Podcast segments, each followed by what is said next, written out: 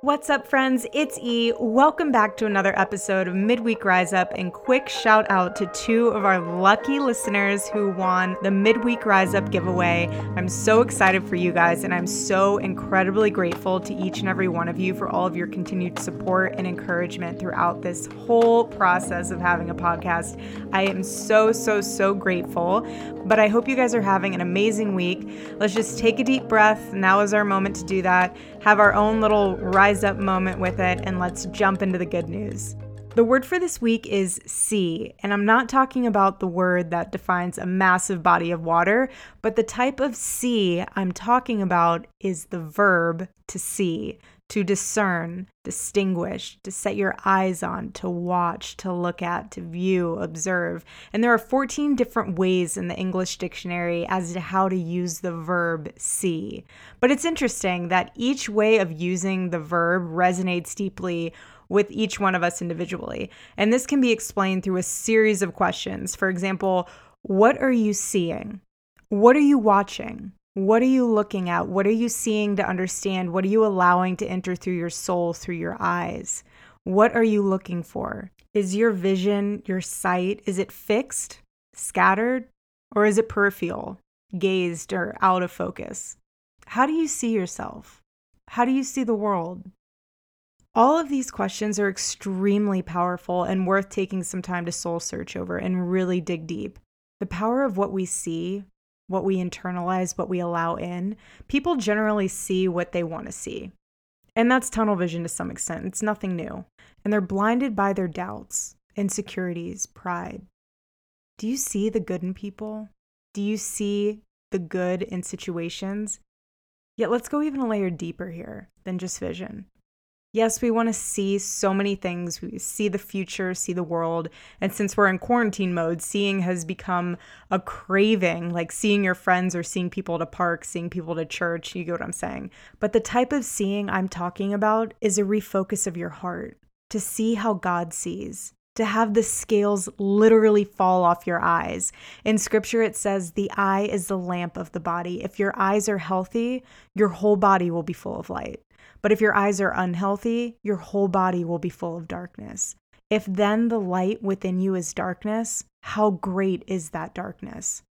What you are seeing is what you are focusing on. What are you seeking? If you are simply seeking money and pleasure rather than the love and truth of God, you will ultimately find despair. One of my favorite biblical commentators, Matthew Henry, put it like this The worldly man is wrong in his first principle. Therefore, all of his reasonings and actions therefrom must be wrong. It is equally to be applied to false religion. That which is deemed light is thick darkness. This is an awful but a common case. We should therefore carefully examine our leading principles by the Word of God, with earnest prayer for the teaching of His Spirit. A man may do some service to two masters, but he can devote himself to the service of no more than one. God requires the whole heart and will not share it with the world. When two masters oppose each other, no man can serve both. He who holds to the world and loves it must despise God. He who loves God must give up the friendship of the world. So, with that said, in this episode, we are going to address three different points of seeing how you see yourself, how you see others, and how God sees you. So take a minute with me and let's refocus what we see, whether that's in the mirror, in our surroundings, and more importantly, in scripture. So, first, how you see yourself. A dear friend of mine once told me, I wish you could see yourself through my eyes. And I thought that was so beautiful and so powerful. And it really just stuck with me for the rest of my life. I wish you could see yourself through my eyes. And we are so hard on ourselves. We look in the mirror, and what someone else sees as a picture perfect reflection, we see the exact opposite. But let me ask you this what are you seeing? What are you feeding your eyes on a consistent basis that you're using as a lens to see yourself through? Instagram, other people's filtered photos, magazines, porn, other people's opinions. How you see yourself is vital. And I want to challenge you to pray for discernment and really analyze. And you can even ask yourself this question out loud Is what I'm seeing or what I'm looking at or what I'm watching or what I'm reading, is this fueling my soul? Is this adding to the light that I have within my heart? Is it molding me into becoming more like Christ? Or is it deterring me from that? Is it moving me away from that? Further and further away from that? Is it making me a better person or is it making me a bitter person? So, really be particular and intentional about what you're absorbing because it is so easy, whether we know it or not, to allow what we're looking at, what we're absorbing, what we're seeing to shape our identity and especially if it's the wrong stuff. There's so many self-help books out there. You can walk into a Barnes and Noble and it will be lined up and down with shelves of self-help books on how to see yourself for who you truly are. And we get caught up in that competitive image of trying to figure out who we are before someone else does. And that vision can be so damaging because what are we rooting it on? Because you can literally become attached to that vision of how you see yourself for quote unquote who you truly are. So when you say, How do you see me? How do I see myself? Well, let me ask you this, and it goes to my second point. How do you see others? Your plank, their speck. Be careful with the amount of time and energy you put into counting the specks in someone else's eye. That does not make you a saint and it does not make you have any less of a plank in your eye. How you judge others is how you often judge yourself, and in some way, how you assume others judge you. Because life can be an echo, and at times we can be a walking mix of reflections and reactions, and there's a difference between judgment and accountability. And I'm not going to dig into comparison, there's a whole other episode on that from a few weeks ago. But let me ask you this why are you so fixated on seeing what's in someone else's eyes while you completely neglect the plank that's in your own? God needs to use you. God needs you to clear out your own eyes, to remove your planks one by one. Some might be easier than others, but one by one. Can you imagine if you were as focused on how God saw you rather than on how you're hoping someone else sees you or how you see someone else? Clean out your eyes. And you might be saying, okay, how? Just refocus. Catch yourself in the act. I'm the type of person when I know something is happening and I'm aware of it happening, I'm like, okay, it's happening. It's like you know when something's happening and you know you want to fix it. Those are the moments I want you to harness and I want you to acknowledge it within yourself as it's happening in real time so you can fix it right then and there. This might be strange to you, but try something like this. The minute that you're noticing you need to refocus, whether that's you going down a rabbit hole on social media or you're just feeling like you're completely in a rut, I want you to put your pointer finger a few inches from your eye. I'm going to do it while I'm talking about it. Label that finger as something as you're grateful for.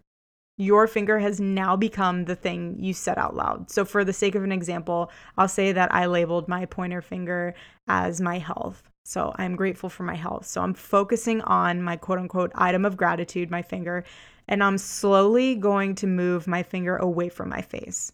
But remember, holding your focus, just stay focused on your finger as you're slowly moving it further away from your face. Once your arm is fully extended, look away for just a quick moment far in the distance, and now look back at your finger and slowly bring it back towards your eye. The act of doing that you have physically forced your eyes to refocus. And by naming one thing you are grateful for during that refocus, you've also been able to refocus your heart, which leads me into my third point heart vision.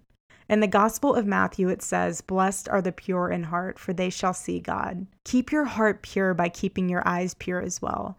The presence of God and the Holy Spirit dwells within you. And if you have some alone time this week, ask yourself this question What is God calling you to see? This is important because sometimes we are blind to our own ways and our own habits and ways of doing things, but don't set your eyes on what is worthless. Just pray and ask God, God, what are you trying to get me to see here?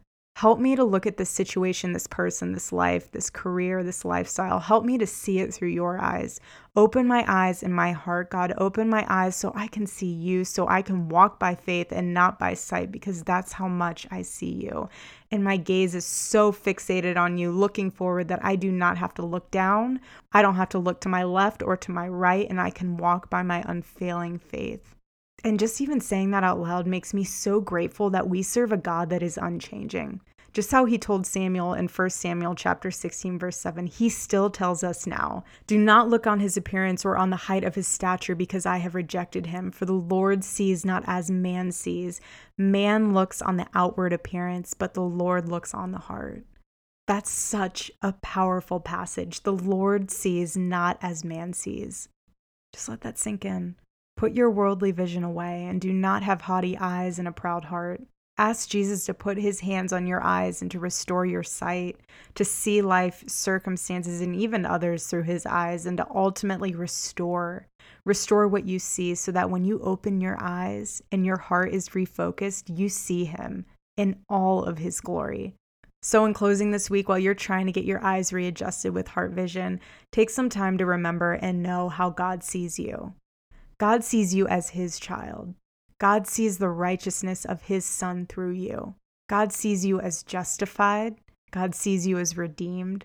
God sees you and calls you to obedience. God sees you and lavishes you with the riches of his grace. God sees you as his own and has marked you as such. God sees you and equips you for all that you need.